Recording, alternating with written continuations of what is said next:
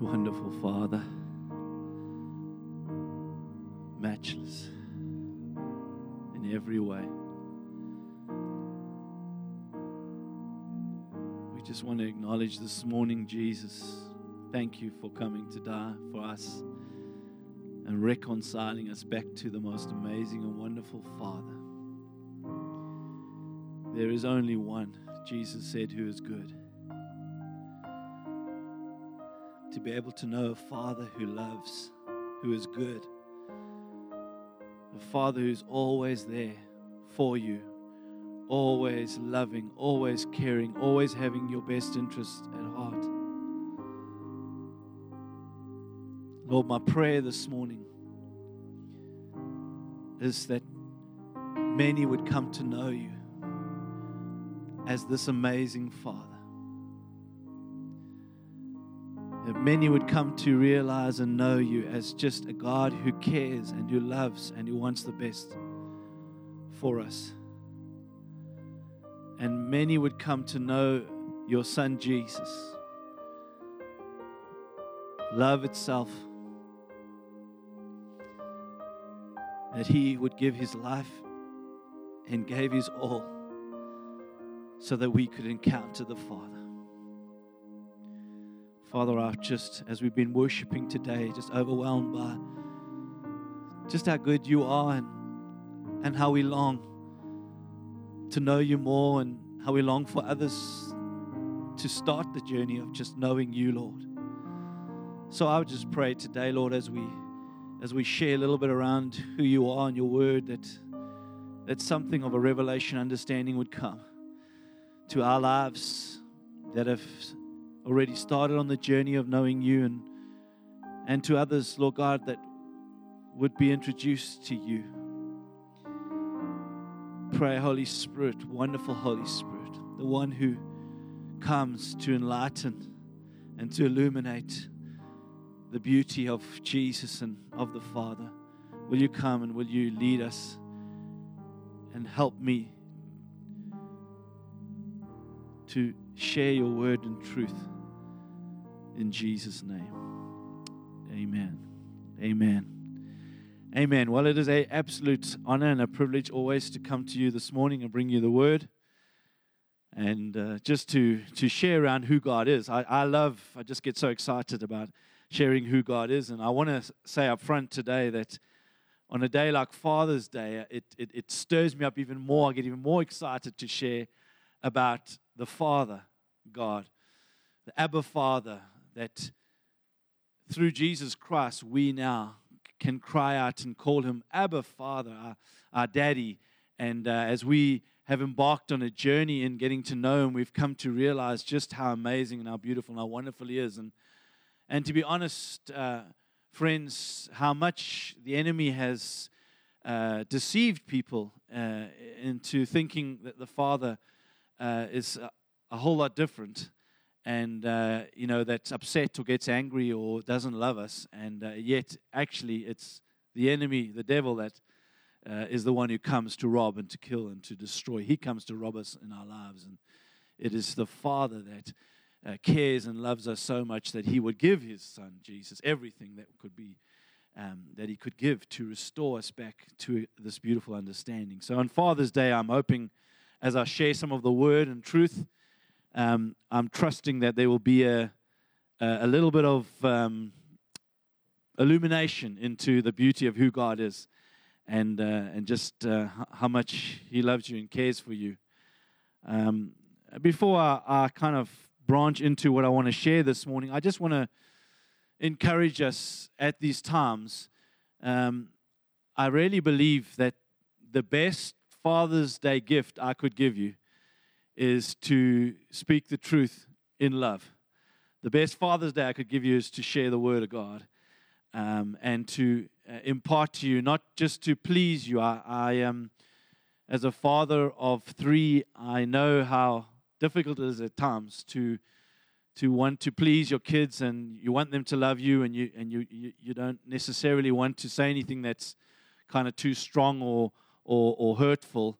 Um, but the Bible tells me that the Father disciplines those whom He loves. There is a, a, a time when we need to share truth, um, even though it might hurt. I remember with my kids at times uh, telling them things that they didn't really enjoy. Um, it was because I loved them, and it's because I could see further down the road than they could see, and I could see what God had in store, their destinies. And so I'm hoping today, as I share the word, God the Father sees further down the road your life, how valuable, how precious it is. And uh, friends, I want to encourage you that no one is good except God. Um, so trying to get goodness from man, trying to get man to, to, to do certain things, or trying to get man to adjust or accommodate, or um, is, is never going to work. You're, it's already on a failing uh, pathway. Um, at the end of the day, the Bible tells us that man will be a lover of self.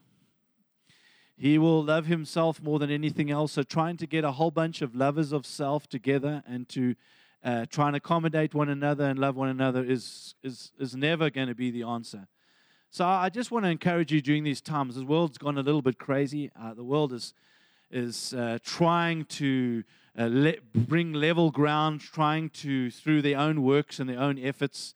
Um, the reality is, friends, what saddens me is when the church has to write letters or try and explain to the world that we're not racist. Um, that's just, for me, it's actually sad. And the reason why I say it's sad is because um, we're not trying to bring level ground or appease people in this world, friends. We're trying to, to take people into another realm and another world, the kingdom of God. And in the kingdom of God, my Bible tells me in Galatians 3, verse 28, it says, If you've been baptized into Jesus Christ, you have put on Christ.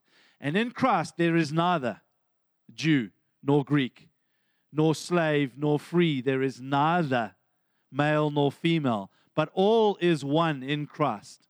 Everyone is honored, everyone is valued, everyone is appreciated, everyone is the same, friends.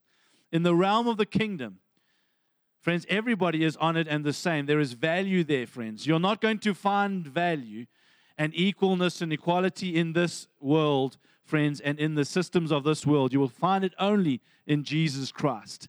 And so that's what saddens me is the church should be portraying that.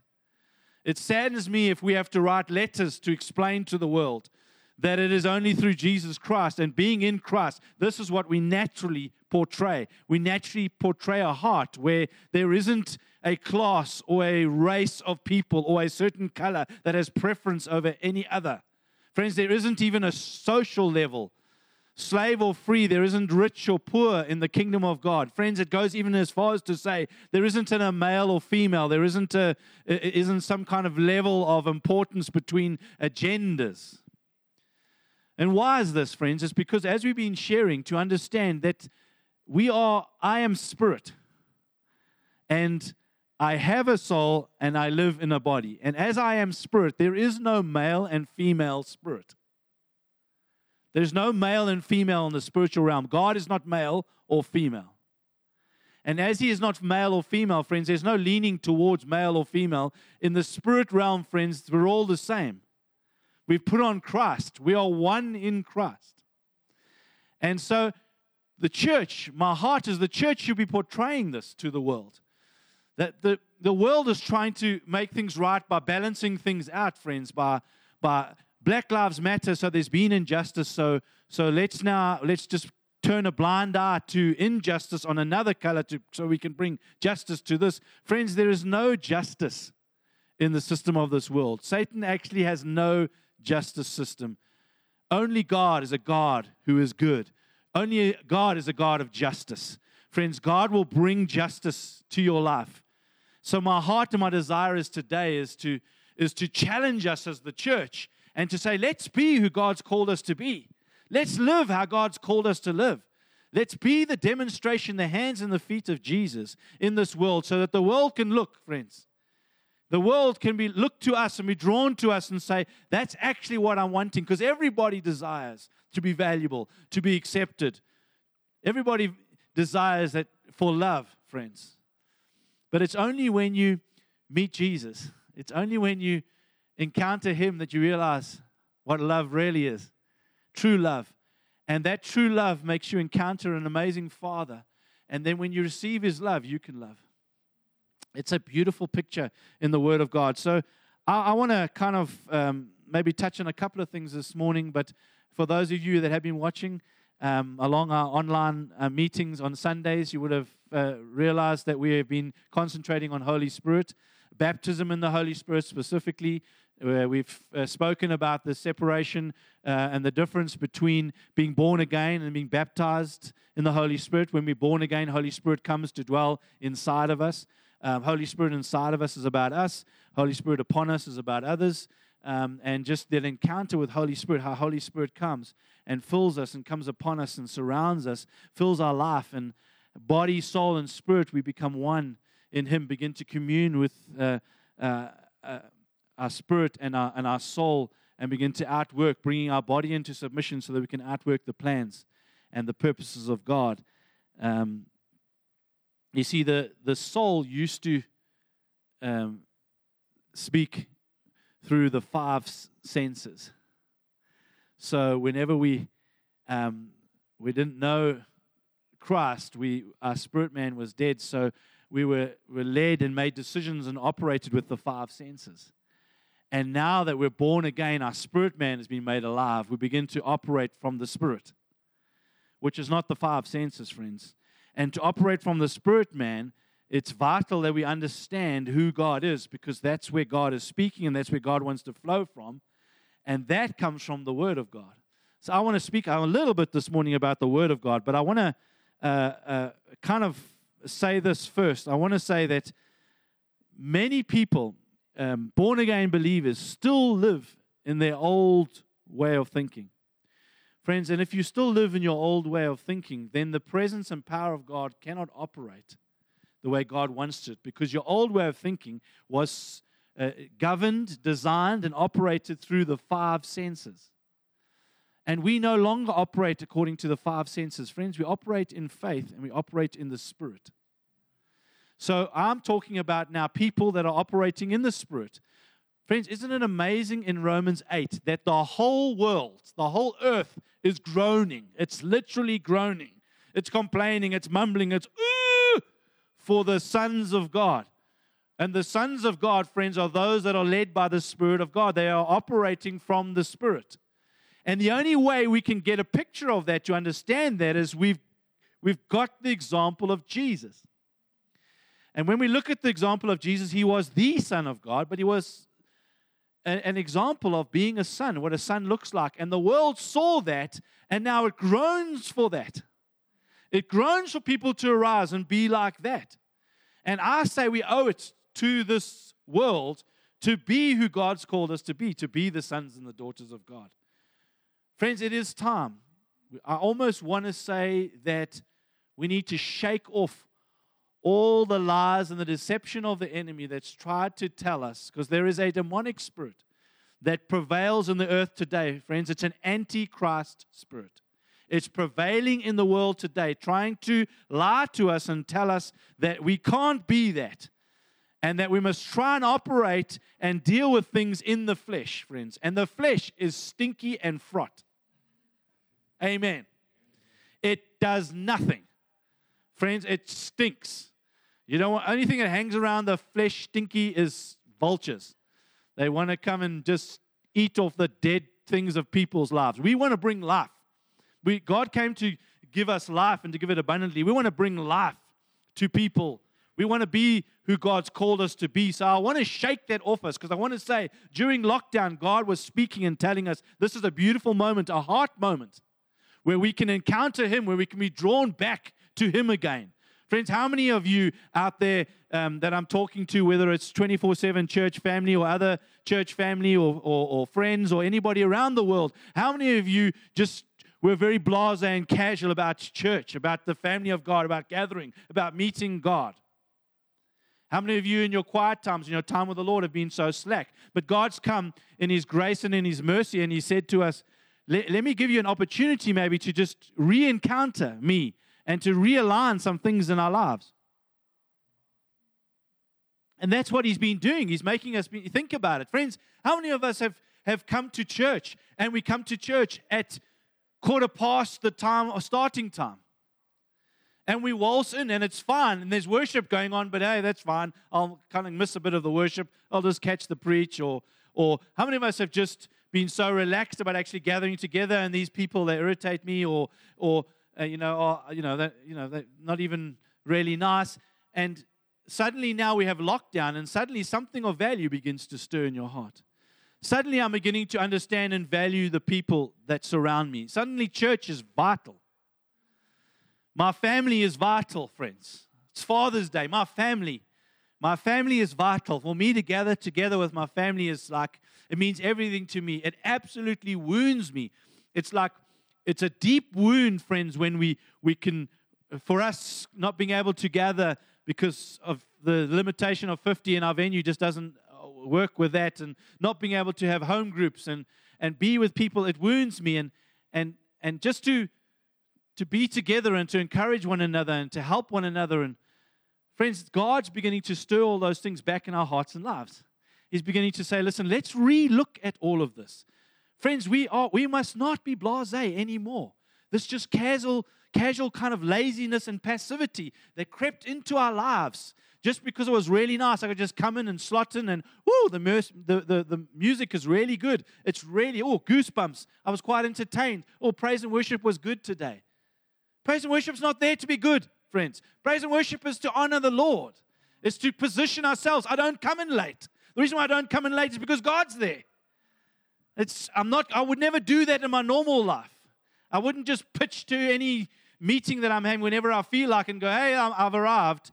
Um, I know I'm 30 minutes late, but hey, you know, um, you know, really, um, I think you're important. No, he doesn't think you think he's important uh, if you just come in late, friends. Worship, friends, to, to honor God, to honor the word, to honor what's being preached. We, it's God's captivating our hearts again and challenging us once again. And this is what I'm wanting to share a little bit this morning, and I'm, I'm taking a long time to get there. But um, it's just, I'm, I'm wanting us to understand that when we receive Holy Spirit into our lives, friends, I want us to understand that we have God inside of us that the journey of mankind from Adam all the way along, God was with them, but He was never inside them. Now, to have God inside of us, friends, to have God inside of us looks like something. God's presence inside of His people looks like something. If we do not understand that, friends, hopefully at the end of today we can understand that, friends, because we have to be who God's called us to be. We're not going to play games anymore. God is not playing games. Passivity, the laziness, the, the, the, the casualness of the gospel is gone. Friends, the world is crying out. People are dying, not just dying of the COVID 19 virus, friends. They are dying out there in their souls, in their, in their, in their um, emotions, friends. They are crying out. And the reality is, friends, they're crying out for us to be who God's called us to be. And, friends, there are far too many of us pastors that have settled, friends, for something of a man pleasing, casual, nice little social club where we can bring motivational speeches and help people and just encourage them, friends, and not be who God's called us to be. Friends, that's not, not good enough. And I've challenged my heart with that. And I hope at the end of today, I'll challenge every single one of your hearts. That's not what God's called us to be and not the price that He paid. So I want us to quickly have a look at that. So let me just go quickly this morning and read you from John chapter 1. I mean, for those who have been born again for a while, they know the scripture very, very well. Um, and uh, I want to encourage you today that, you know, good preaching uh, isn't about tickling ears. Good preaching, friends, isn't about where you feel, oh, I feel so good and I feel so full. Good preaching, friends, is when you go away hungry. You go away with an itch that you need to go and find out how to scratch it. Um, and uh, friends, good preaching isn't about giving you a new revelation, a new little um, nice little thing that makes you feel good. Sometimes good preaching is just reading the solid word again and encouraging us to keep on going with the line and length of the Word of God. So I just want to read um, verse 1 um, in John, um, chapter 1 in the Gospel of John. In the beginning was the Word, the Word was with God, and the Word was God.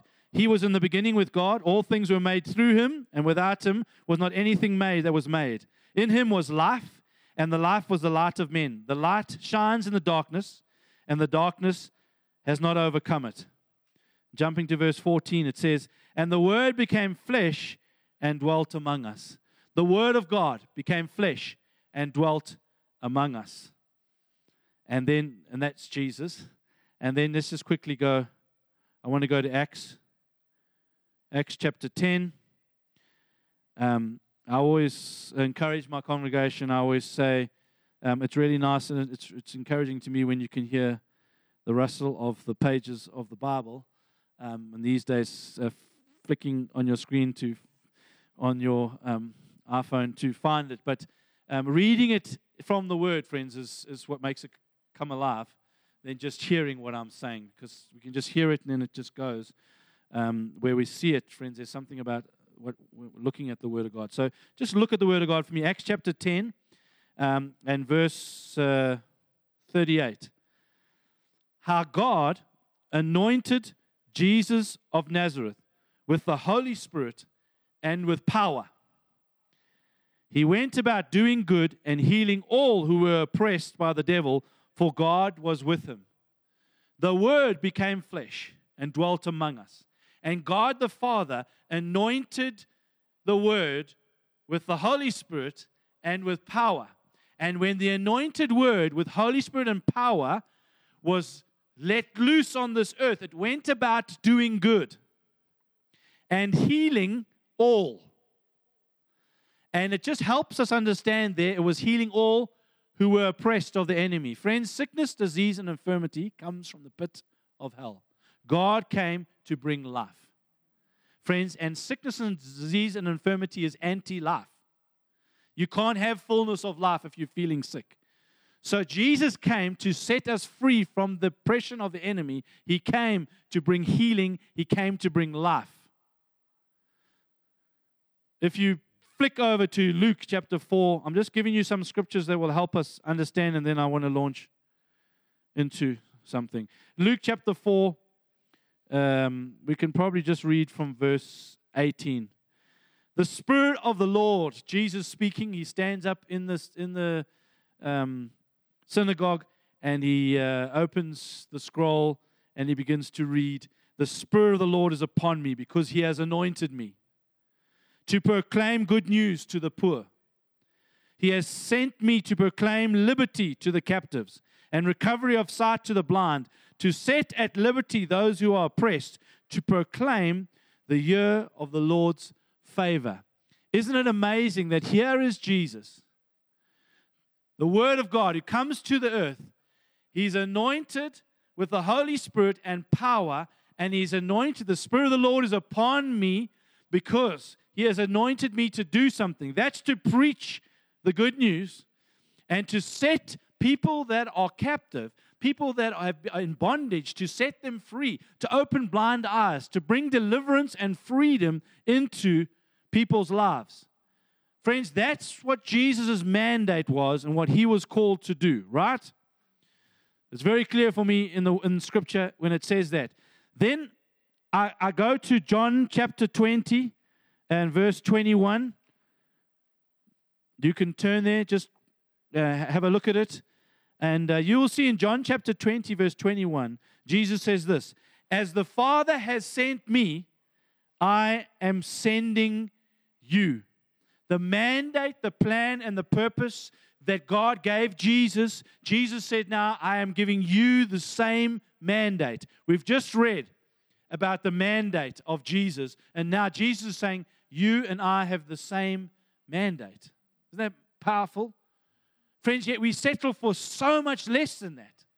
We settle that, oh, that was for that, those days. Now, no, friends, we've been given the same mandate. And it, ha- it will not stop until Jesus returns again. But let's just kind of carry on in the Word of God because we can. So, in 1 John chapter 4 and verse 17, this is what the Word of God says By this is love perfected with us, so that we may have confidence for the day of judgment. Because as He is, so are we in this world. So, as he is, so friends, not as he was, friends, we're not looking at Jesus as he was, as the, the uh, Savior, as the one who died on the cross, as powerful and as wonderful that is, as that is. We're not looking at him then, we're looking at him as he is. And where is he now, friends? He's seated at the right hand of God. Now, friends, that isn't because the left hand side of God was full. That's not because he he didn't have anywhere else to sit, so he just sat at the right hand. Friends, everything in the Bible has purpose and has plan. Everyone's laughing here. Sorry, that made me laugh. Um, everything in the Bible has a purpose and a plan, friends. So when he's seated at the right hand, what does right hand mean, friends? It's strength, it's power, it's authority. He's seated at the right hand of God in full authority and power, friends. And it says now he's interceding on our behalf. So we are as he is.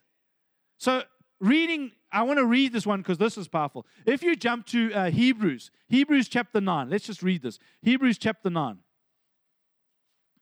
I love the word of God. And why I'm, I'm, I'm, I'm sharing it this morning is because when I end, I'm hoping that you will understand how powerful and how important the Word of God is. Um, so I'm reading it because the anointing is on the Word. Um, Hebrews chapter 5 and verse 9. Let's find verse 9. And being made perfect, he's talk, this is talking about Jesus. He became the source of eternal salvation to all who obey him, being designated by God a high priest after the order of Melchizedek. That's wonderful. He's our high priest. What a what a beautiful high priest to have. Amen. Just to be seated there in all authority and power, uh, interceding and standing on our behalf. He's the mediator of this beautiful covenant. He's called us now to do the same mandate.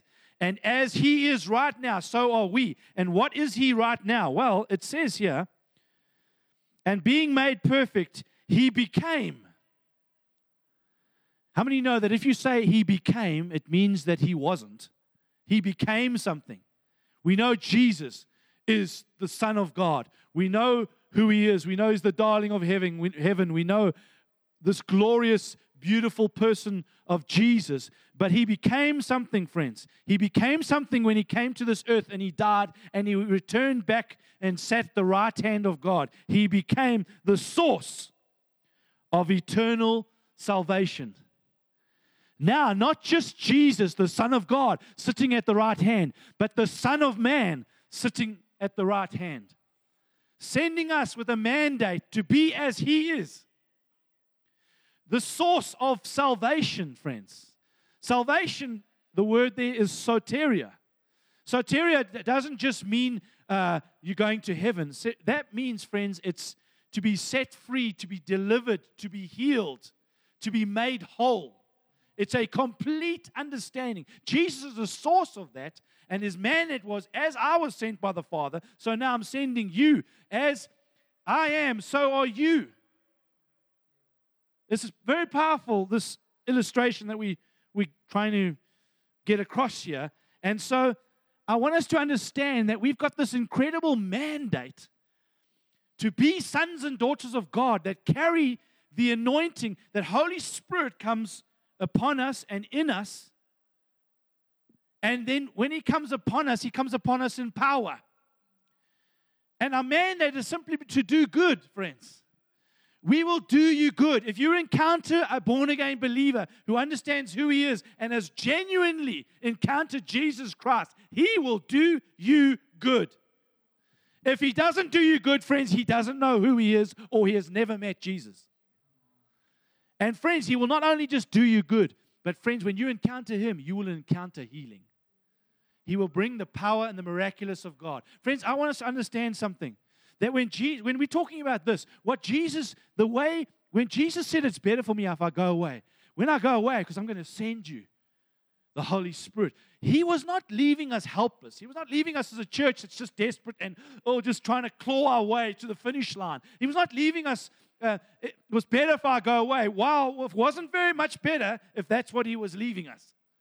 Friends, but what he, why he said it's better if we go away? Because he sent us Holy Spirit. Holy Spirit now dwelling inside of us. Holy Spirit now upon us. Holy Spirit now coming in power. that the people of God can operate in power, friends. And we dare not settle for less than power, friends. So now, when we look at the Word of God, we've got to look at this now carefully. And we've got to ask ourselves some questions. Something is missing, and we're trying to get it back, friends, because this, friends, is not some kind of casual blase, try this, try that, and I hope it works. Jesus not go around going, Whoa, I don't know. I spent a little bit shorter time in prayer this morning with you, Father. I'm not sure if it's going to work today. Um, uh, oops, let me see. Uh, well, I'm having a bad day. It's been a tough day, so maybe you won't get healed. Who knows? Woo, you might fall on, on his God's good side. No, friends, it wasn't. It, the, the kingdom of God, friends, there's a way that the kingdom of God operates, and it operates just as powerfully as the way the natural realm operates. In fact, I want to tell you that the kingdom of God operates more powerfully than the natural realm.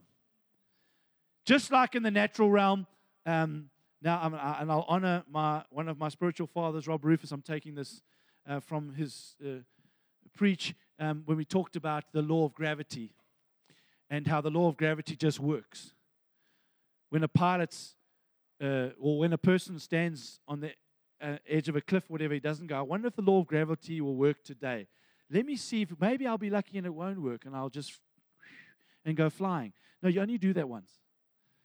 And friends, you will quickly learn that the law of gravity will take you splat on the ground. Law of gravity operates, friends. The law of sin and death is operating in this world all the time.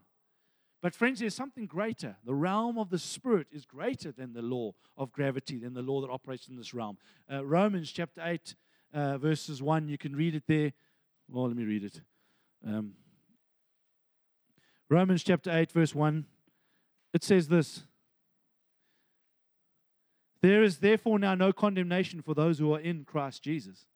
For the law of the Spirit of life has set you free from the law of sin and death. The law of the Spirit of life in Christ Jesus has set you free, friends. That's why um, when uh, uh, Rob was sharing about how the law of gravity and the law of lift, the law of lift overcomes the law of gravity. That's why a plane can take off. The law of gravity wants to pull it down, but the law of lift makes it go up. Friends, the reality is sin and death want to pull us down as the people of God, but the law of the Spirit of life in Christ Jesus has set us free, friends. Not set us free just maybe, not set us free because we're having a good day, not set us free because we um, haven't uh, sinned today or we've, uh, we've spent a lot of time in the Word and we've been praying a lot, friends. It sets us free because of Jesus Christ. Friends, it'll work every single time, no matter what situation or what you've been doing or how you've been operating. It will set us free because it's not reliant on us, it's reliant on Jesus Christ.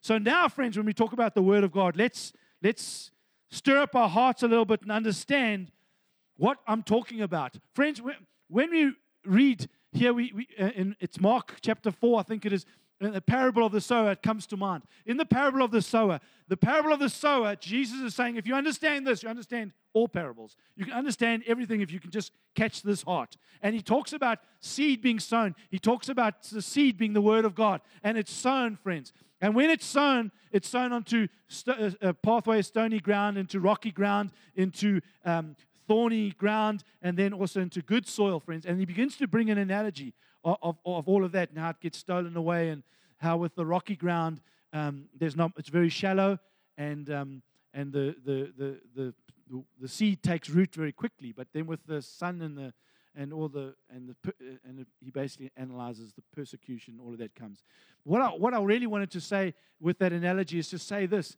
it says and when persecution comes for the word's sake verses 17, uh, Mark chapter 4, verse 17. Tribulation and perse- persecution come on account of the word. Verse 18 and 19. The cares of the world, the deceitfulness of riches, desires for other things enter in and choke the word, so the word proves unfruitful. That's in thorny ground. What happens in thorny ground, I'm losing my voice here. What happens in thorny ground, friends, is that the cares of the world and, and the and deceitfulness of riches and, and, and desires for other things, they come in. But why are they coming in, friends? Because they don't like you, because they just thought that they would pick on you today, that you had the wrong jersey on. They come in because it says they enter in and choke the word. What are they going after? The word. So that the word proves unfruitful. He doesn't mind, the enemy doesn't mind if you're fruitful. He minds if the word is fruitful. So he goes after the word, friends, in our lives because he understands and knows how powerful the word is in our lives. In Isaiah 55 11, it says, So shall my word be that goes out of my mouth. It shall not return to me empty, but it shall accomplish that which I purpose and shall succeed in the thing for which I sent it. That is the word of God. The word of God will not return empty or void, but it will accomplish, friends. The power of the word. And the devil knows that. So he knows if he can rob, if he can choke, if he can uh, somehow uh, steal away the word as quickly as possible, friends, then we, will, we can't be fruitful and benefit from that word. Um, in, in Mark chapter 16, let's just quickly go there. I love the scripture. Mark chapter 16.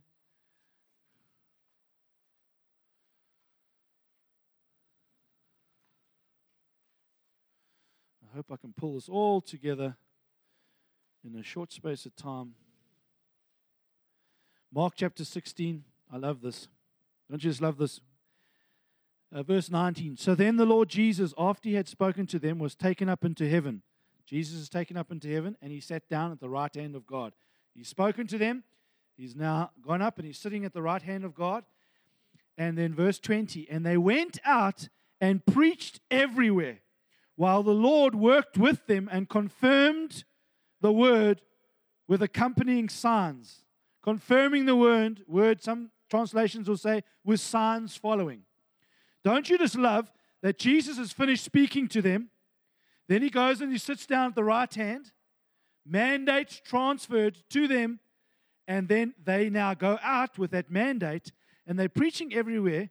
And the Lord was now working with them and confirming the word with signs following. How many know that it clearly says there that he, it's, he worked with them confirming the word? He did not confirm them, he confirmed the word. He did not confirm a ministry, he confirmed the word. I don't care who you are. I don't care what your ministry is. The presence and power of God flows to confirm His word, not to confirm you. That's what the Word of God actually says. Hebrews, you want to read it quickly? Hebrews chapter 2. Let's go back to Hebrews. I'm jumping around the Bible, but I'm loving it. Um, Hebrews chapter 2. Um, if you just read verse, um, just reading, let's say, just read from verse, well, let me just read from verse 1. Um, Therefore, we must pay closer attention to what we have heard. Ooh lest we drift away from it.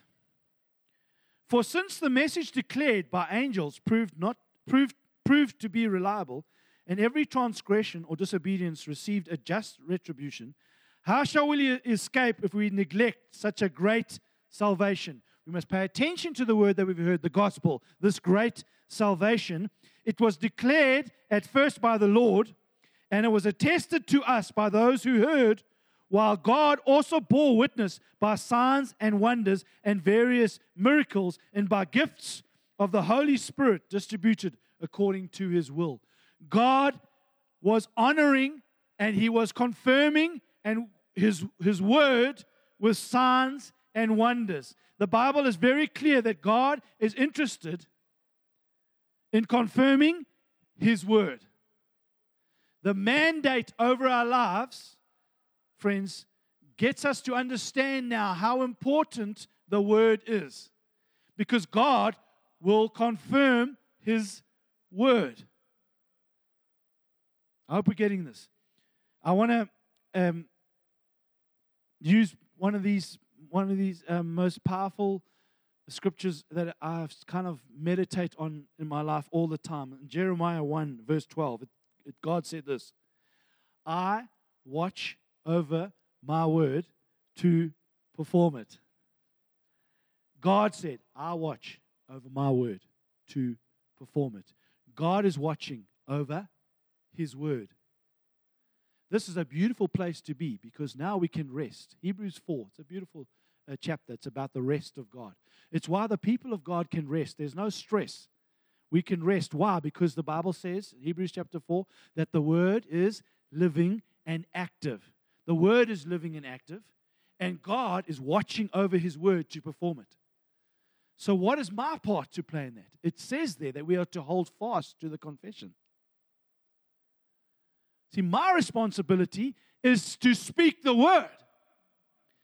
I just have to rest in the knowledge that as I speak the word, friends, then God is watching over his word to perform it. Friends, if we can understand this, we can, we can catch what God was trying to tell us, I think, all along. Um, in, in Psalm 138, verse 2, now they're just giving you some scriptures to help you understand the Bible says, You have exalted your word above your name. Some, some um, um, Bibles say you've exalted your word and your name, but in the original ma- manuscripts, they say you have exalted your word above your name, even the name of God. Because, friends, the heavens and earth will pass away, but His word there's something about the Word of God that we need to catch and understand. It's a beautiful picture here that if we can understand it, we will realize how powerful and how important the Word is in us fulfilling our mandate as miraculous, powerful uh, people who are not only filled with the Holy Spirit, the Holy Spirit upon us, but filled with power. Jesus came to give us the Holy Spirit and fire. Power, friends. It is time for the church to rise up in power. For the church to operate in power, friends, we need to understand this. How many know in the very beginning, right in the very beginning, God the Father was there, God the Son was there, God the Holy Spirit was there, God the Holy Spirit was hovering, and things were formless and void, and nothing was happening. And then God spoke, and Holy Spirit brought form. See, power of the Word of God when we speak the word of God, friends, it moves things. You know, about, I think it's about 40 years ago or more years ago that they actually found out, just this is a side issue quickly, they found out that you know your speech center in your brain, that it controls all your nerves. Now, they only found it out just recently, but the Bible was saying it for years and years and years, way back, 2,000 years ago. The Bible was telling us, not quite 2,000 years ago, maybe 2,000 years ago, the Bible was telling us, friends, in James, in James chapter 3, it said the tongue, small little member, can control the whole body. What you speak and what you say, friends, your whole body reacts to it. If you're standing there today going, Well, I don't believe any of this, well, your whole body's going, Ah, I don't believe any of this either. And if you don't believe it, well, good for you. You will never believe it and you'll never walk in the presence and power of God. Well done. Um, the reality, friends, is that if we dare to believe, friends, when we begin to speak our little tongue, he controls our whole body. Our whole body comes alive. Our whole body goes, Whoa, really? I can do that? Yes, you can do that.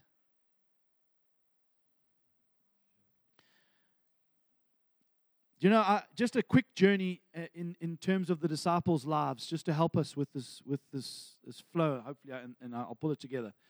Is you know what I found fascinating? I found fascinating that here's Peter, uh, Luke chapter 5. Here's Peter. He's, uh, he's a fisherman. He's been a fisherman all his life, trained with all of that.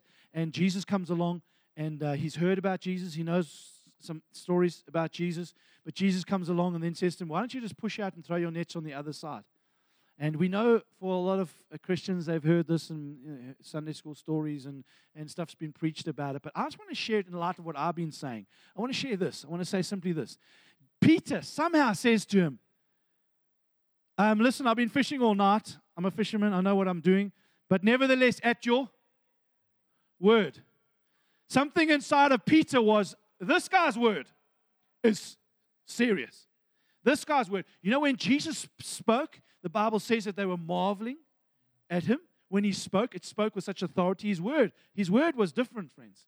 That's why Peter, in the midst of this massive storm, the waves all over the place, the, the boat is sinking. there's just this huge storm and there's stuff going on. And then Jesus comes walking along on the water. And friends, in those days, there was this, this whole um, myth and, and, and, and, and, and, and, weird uh, uh, demonic uh, stuff that, about for fishermen and for people that were on the water, if they saw a ghost, they, they, thought they were going to die. So here's uh, Peter about to um, sink, and everybody sees this ghost. And then Jesus says, No, it's me. And then Peter says something very strange. He says to the Lord, Tell me to come.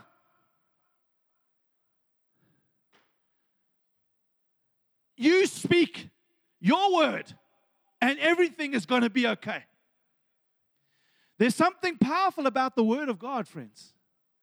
That if we can understand how powerful, how these guys understood the word of God, do you know that in, in, in jumping a few chapters, if you go and read it in Luke chapter 9, it says that he sent out his disciples.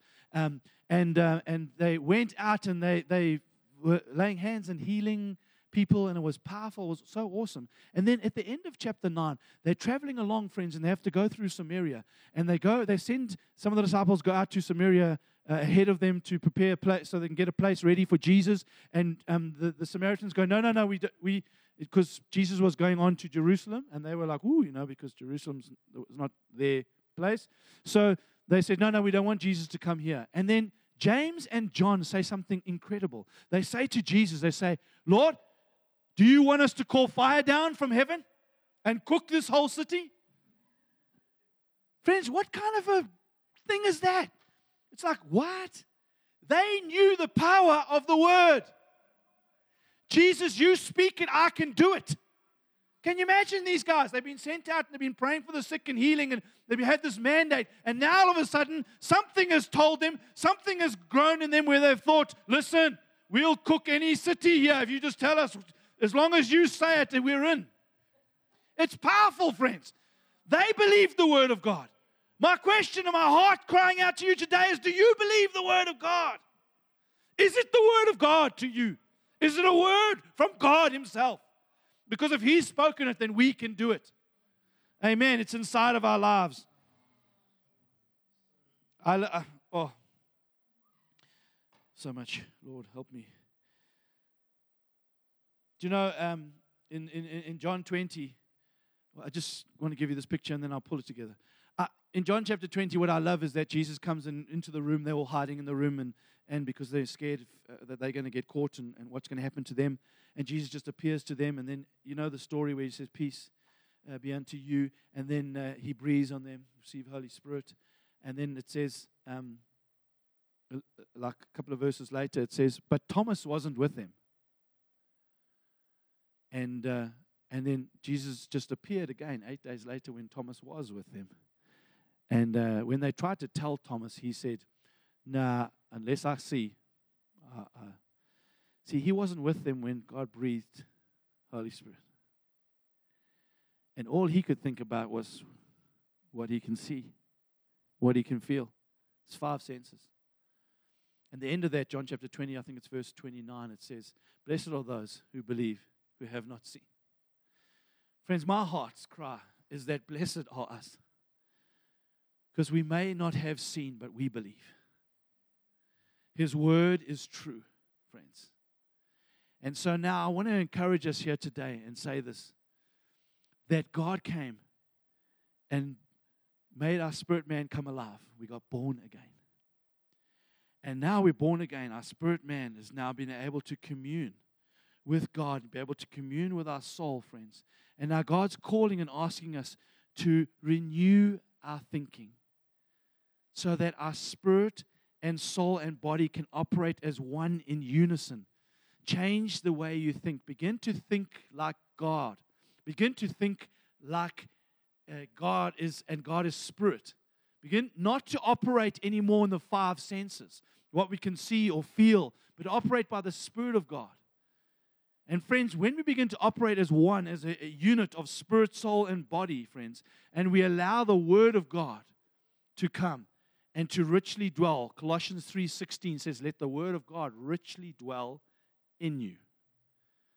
See, we must be a workman uh, uh, approved, rightly uh, handling the word of God. We've got to handle this word rightly. So, friends, what happens now is that we receive the word of God and it comes and it renews our thinking, and our thinking now starts to line up with the word of God. And as our thinking starts to line up with the Word of God, now, friends, the Word of God starts to become active and alive. Now we have a, a body, soul, and spirit that's flowing and operating, operating together, and we have the Word. Now I go back to the scripture that I shared, Acts chapter 10, verse 38. How God the Father anointed Jesus of Nazareth with the Holy Spirit and power. And he went about doing good and healing all who were oppressed of the enemy.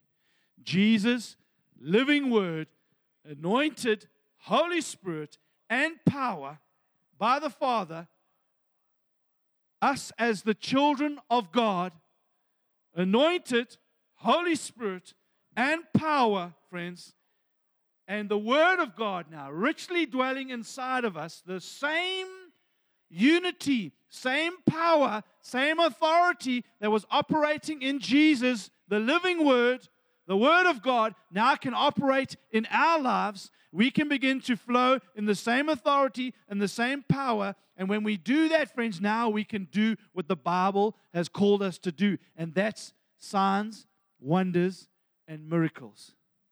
So, my heart today is, friends, is that this isn't some slapdash thing. This isn't some casual thing. Friends, it isn't now, I just come to church and it's nice. I come halfway through worship. Woo, that's really nice. I'm kind of half listening to what Grant is saying. I'm kind of checking my emails. Oh, that's really nice. Come to the end of the meeting now. It's like, well, actually, what I do need is I need a job, or actually, I need um, uh, I need some healing. So let's go up there and let's go and just get the man of God to pray for, for me, or, or let's just trust for a gift to operate. Friends, Jesus is wanting way more than that. That's why he said this is for everybody, not just for a few, not just for a handful. Friends, we're not called to just rely on the big power gifts and people that have got this gift or that gift. Let me just say this to you. If you've got Holy Spirit, then you have all nine fruits. Most people will go, Yeah, I've got all nine fruits. I've got the Holy Spirit, so, you know, He's inside of me. Well, if you've got the Holy Spirit and you've got all nine fruits, guess what? You've got all nine gifts. Because they belong to Holy Spirit. Friends, and then as Holy Spirit wills, you might operate in those different gifts. But, friends, we are not called to just hopefully we will just get one of those gifts to help us, friends. We are called to live and operate in the power and presence of God all the time, friends. Not to be blase, friends, but you can operate and live in that. You don't have to just rely and come up and just want to now receive your little blessing from God. Because my Bible tells me Jesus was not impressed with that. He had thousands, crowds following him for the signs, for the food that he did by multiplying the food, friends. And he wouldn't attach his heart to that. He wanted to touch his heart to people that were in love with him, that were in love with his father, that wanted to do the father's will. Friends, this thing is way bigger. Holy Spirit comes inside of us for us. God wants to change our lives. God wants to bless us. I share this on the on the um, Bible study, but I'll just share it again very quickly. Sometimes we we quickly uh, use the scripture Genesis 12 verse 2 where it says um, we, uh, we, Abraham was blessed to be a blessing. Friends, the reality of that whole scripture and understanding it truthfully, friends, it's not just we were blessed to be a blessing, as if God doesn't care, just you, you were blessed. And I shared this truth. I said, Can you imagine that God, uh, I'm praying for, to God and saying, God, I, am really believing for a car, and, and God gives me a car. And then I get in the car, woo, I'm going to drive this car. And as I'm about to drive off, God says, No, no, I gave it to you so you could be a blessing. You need to give it to your neighbor. What kind of a father is that? Friends, we, we are blessed because God loves us. And then we flow in blessing to others because that's what a blessed person in Christ does. I don't get healed so that I can be a testimony to someone else. Uh, I get healed because God loves me. Friends, I get saved because God loves me. But I share about healing and I share about salvation because that's what a person who knows God does, friends. When you get to know God, you know who He is, friends. You just want to share. That's why the Bible says, if you love me, you'll keep my commandments. I'm not trying to keep His commandments so you can show Him that I love Him. If I love Him, friends, it just naturally, I, the fruit, the byproduct is I obey Him. Friends, that's what God's calling us to. He's calling us to understand and to believe who He is, friends, and begin to walk in that authority and in that power. He wants us to be the people of God that He's called us to be miracle working people. Amen. Friends, and we don't want to settle for anything less. We're all after this. We're hungry for it, friends. So I end the, my passionate spitting and plea this morning. I end, friends, with John chapter 14. I want to end with this and just share this ah, powerfully and, and then lose my voice and fall down afterwards. But John chapter 14, this is just in the context of the Holy Spirit coming and a life that's empowered by God, a life that's miraculous. Because Jesus wants us to be miraculous, friends. I'm not interested in filling churches with people's bums, friends. I'm interested in filling churches with people's hearts filled with the Holy Spirit and power. I'm interested in living the life that God's called us to do, friends. We're overcomers. We're more than conquerors. This isn't just scripture, friends. This is life. It's active and willing. Now listen, listen to this. John chapter 14. It says, Truly, truly, I say to you. What that means is just I'm telling you the truth. I'm telling you the truth. Or this is not a lie. This is not a lie. Church, I am telling you the truth. I am telling you the truth. This is not a lie. This is not a lie. Truly, truly, I say to you, Jesus, his words. Whoever believes in me, whoever, whoever, the whosoever, I don't care who you are, if you believe in Jesus, it says, will also do the works that I do. Woo! Wow. Will also do the works that I do, and greater works than these will he do because I'm going to the Father. Woo! He was going to the Father because he knew something. He knew he was going to send Holy Spirit. Holy Spirit was going to come inside of us like Holy Spirit was inside of him. He was the firstborn of all creation. He was the new breed, the new creation. He was the new model. The new model, friends, is power. It's power, Holy Spirit, not only inside of me, but upon me. Word of God richly dwelling inside of my heart, proclaiming the Word of God, the miraculous, the creative power of God. We were called to be this as a church, friends, and greater things than even He did, will, friends, because now there's a whole bunch of us doing this, a whole bunch of us working together. Whatever you ask in my name, this will I do. Friends, is also part of being a miraculous people is being able to understand who Jesus is and be able to ask in his name, not as a formula, you know, just tag on in the name of Jesus. It's in Jesus' name. I don't speak on my own behalf, I speak on behalf of the King of Kings. When I speak, he speaks. When I declare, it's the word, and God is watching over his word to perform it because it will not return void, but it will accomplish everything for which God has destined it to accomplish. If you ask anything in my name, I will do it. Friends, that is the most powerful scripture. The whosoever will believe in me. God is saying here today, do you believe in me? I'm not talking about a wishy washy, fluffy, um, well, I just believe in you. I'm talking about a commitment to the presence and power of God. I believe in you, Jesus. Everything else is a lie, but you are the truth. And I surrender my life. Friends, we need to pray. We need to pray. When you, if you can stand wherever you are, in your, in your houses, in your bedroom, wherever you are, in your garden, it doesn't matter. Friends, right now, we need to pray. My heart and my life, friends, is I don't get all excited and spit and whatever because it's like what I do.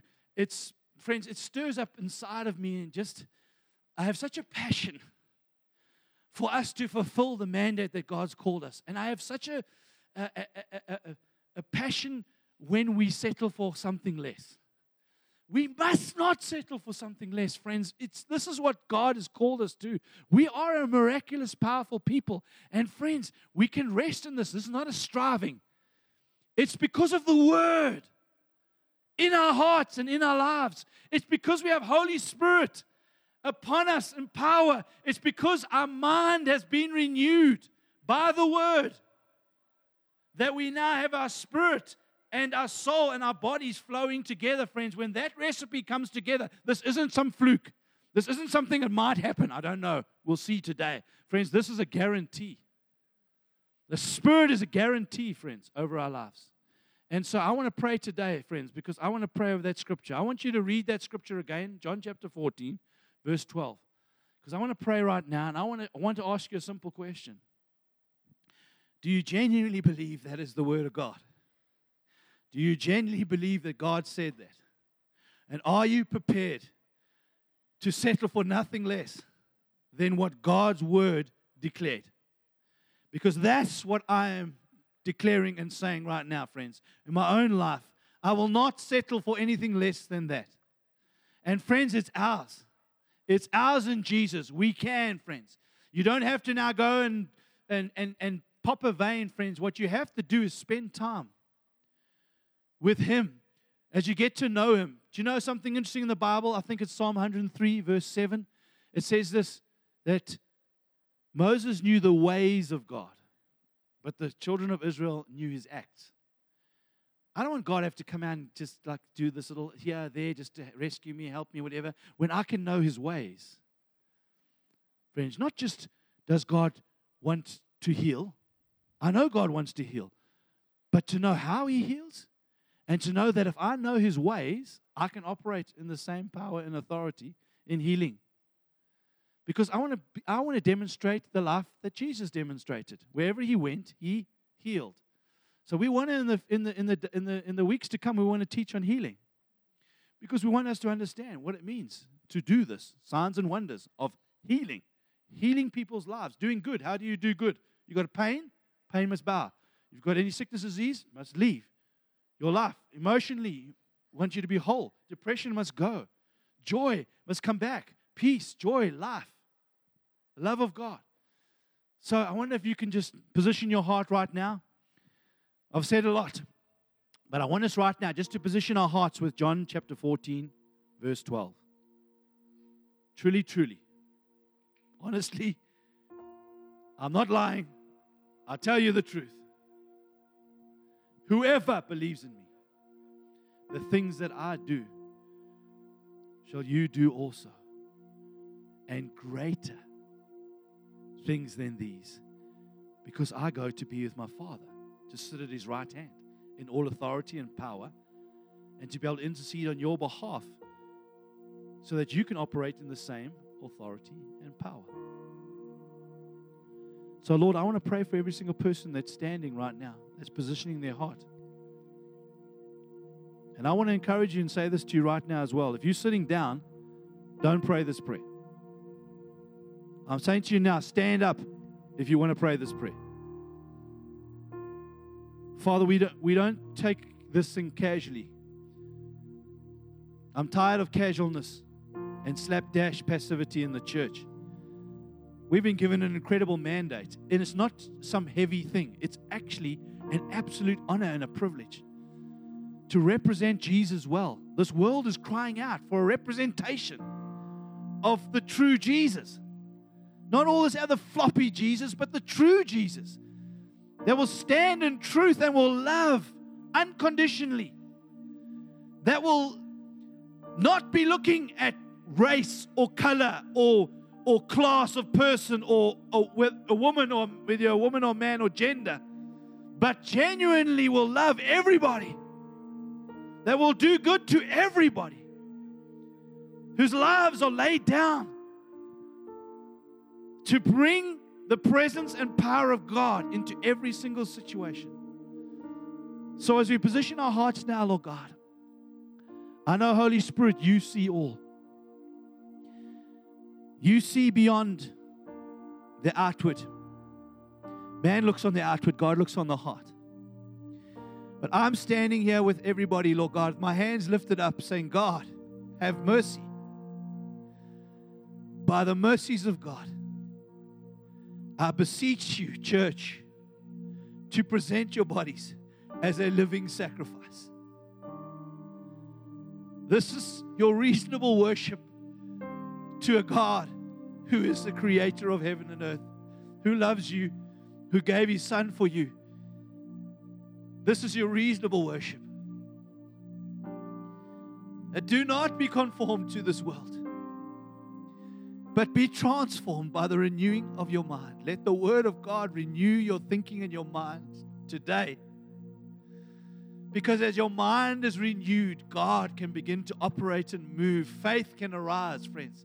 It's hard for faith to arise when your thinking is negative. But when faith arises, friends, in the Word of God, see, faith comes by hearing and hearing the Word. Let the Word of God wash over you. Let the Word of God richly dwell inside of you. Let the Word of God be in your thoughts. As the Word of God richly dwells inside of you, friends, now you can dare to believe. Because Jesus said, Whosoever believes. This isn't a casual belief, friends. Today I want to encourage you. This is not a casual belief. This is a laying down your life belief. This saying, above everything else, I honor your word. Because God said, I honor my word even above my name. God was saying, Who I am, my name, my reputation, my everything. The word of God is higher than that. I don't care about my name. I want to say today, friends, I don't care about your name. I don't care about my name. What I do care about is the Word of God. And if we would dare to believe the Word of God, and His name is Jesus, if we would dare to believe in Him, if you've never been born again, never asked Jesus to come into your life, then today is the day. Now, now, right now, not today, now is the time of salvation for you. Ask Jesus to come, to be Lord of your life. Surrender your life. Acknowledge that you have mucked it up, that you have sinned and fallen short. You can't do this thing and ask Him to come and take control, and He will come. He will respond to your belief in Him. Allow Him to come, allow Holy Spirit to come. But friends, if we will do what God is calling us to do, and that's to lay our lives down and to yield to Him. Allow Holy Spirit to come in. Surrender our lives, no longer blase, but now, Lord, now in honoring of His word, to tremble at His word, to read His word, to, to meditate on His word, to allow His word to, to, to um, incubate in our hearts and lives, and begin to speak His word. Friends, we will see signs and wonders and miracles confirming that word. We will see the miraculous of God happen, friends, not because of us, because of the word. But we have to operate in unity, spirit, soul, and body. We have to operate in faith, and we have to operate in the word. If you don't know the word, you cannot operate. You cannot operate in faith. So, Father, I'm praying today. This isn't just some quick little prayer, some little nice little petter cake on somebody's head, or just yay, and then everything all just becomes right. This is a cry of our heart saying, Lord, this is something that we are committing to. We want to be your witnesses. And the Holy Spirit comes upon us in power to be witnesses. We want to be a people that the Spirit of the Lord is upon to preach the gospel. The Spirit of the Lord is not upon us, friends, so that we can get our promotion and get a good job and have a nice life and have a nice house and a car. Friends, the Spirit of the Lord is upon us to preach the gospel. Spirit of the Lord is upon us to set the liberty the captives.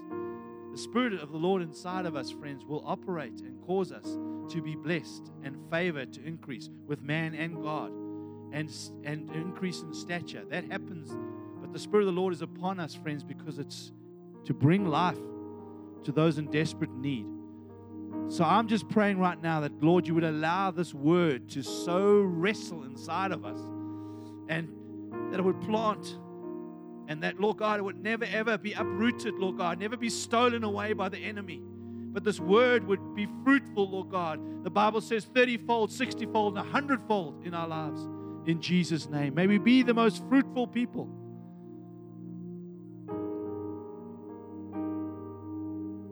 The Bible's very clear, friends. that Jesus is the vine, we just the branch, branches. We just allow his, Him to be the source of our lives, and He causes the fruit.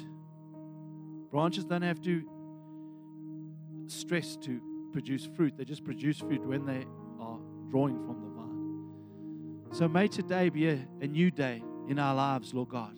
May tomorrow, Lord God, be a new day. May we begin to, to trust you more, to listen to Holy Spirit more. And when the Holy Spirit is speaking to us, Lord, that we would respond in faith and speak the word of God and bring about the miracle that God wants to in that situation, to release the presence of Jesus in whatever way that God wants to do, whether it's healing or whether it's emo- emotional healing or, or in whatever form. Lord, may we become the people that you've called us to be. Lord, I just thank you for every person here today. I just thank you for their hearts, Lord God. I pray, Father, that nothing that I've said would have in any way brought any heaviness, Lord, because the Bible, I read it. There is no condemnation for those who are in Christ Jesus. No condemnation. No. No. If you study that, it means no. None.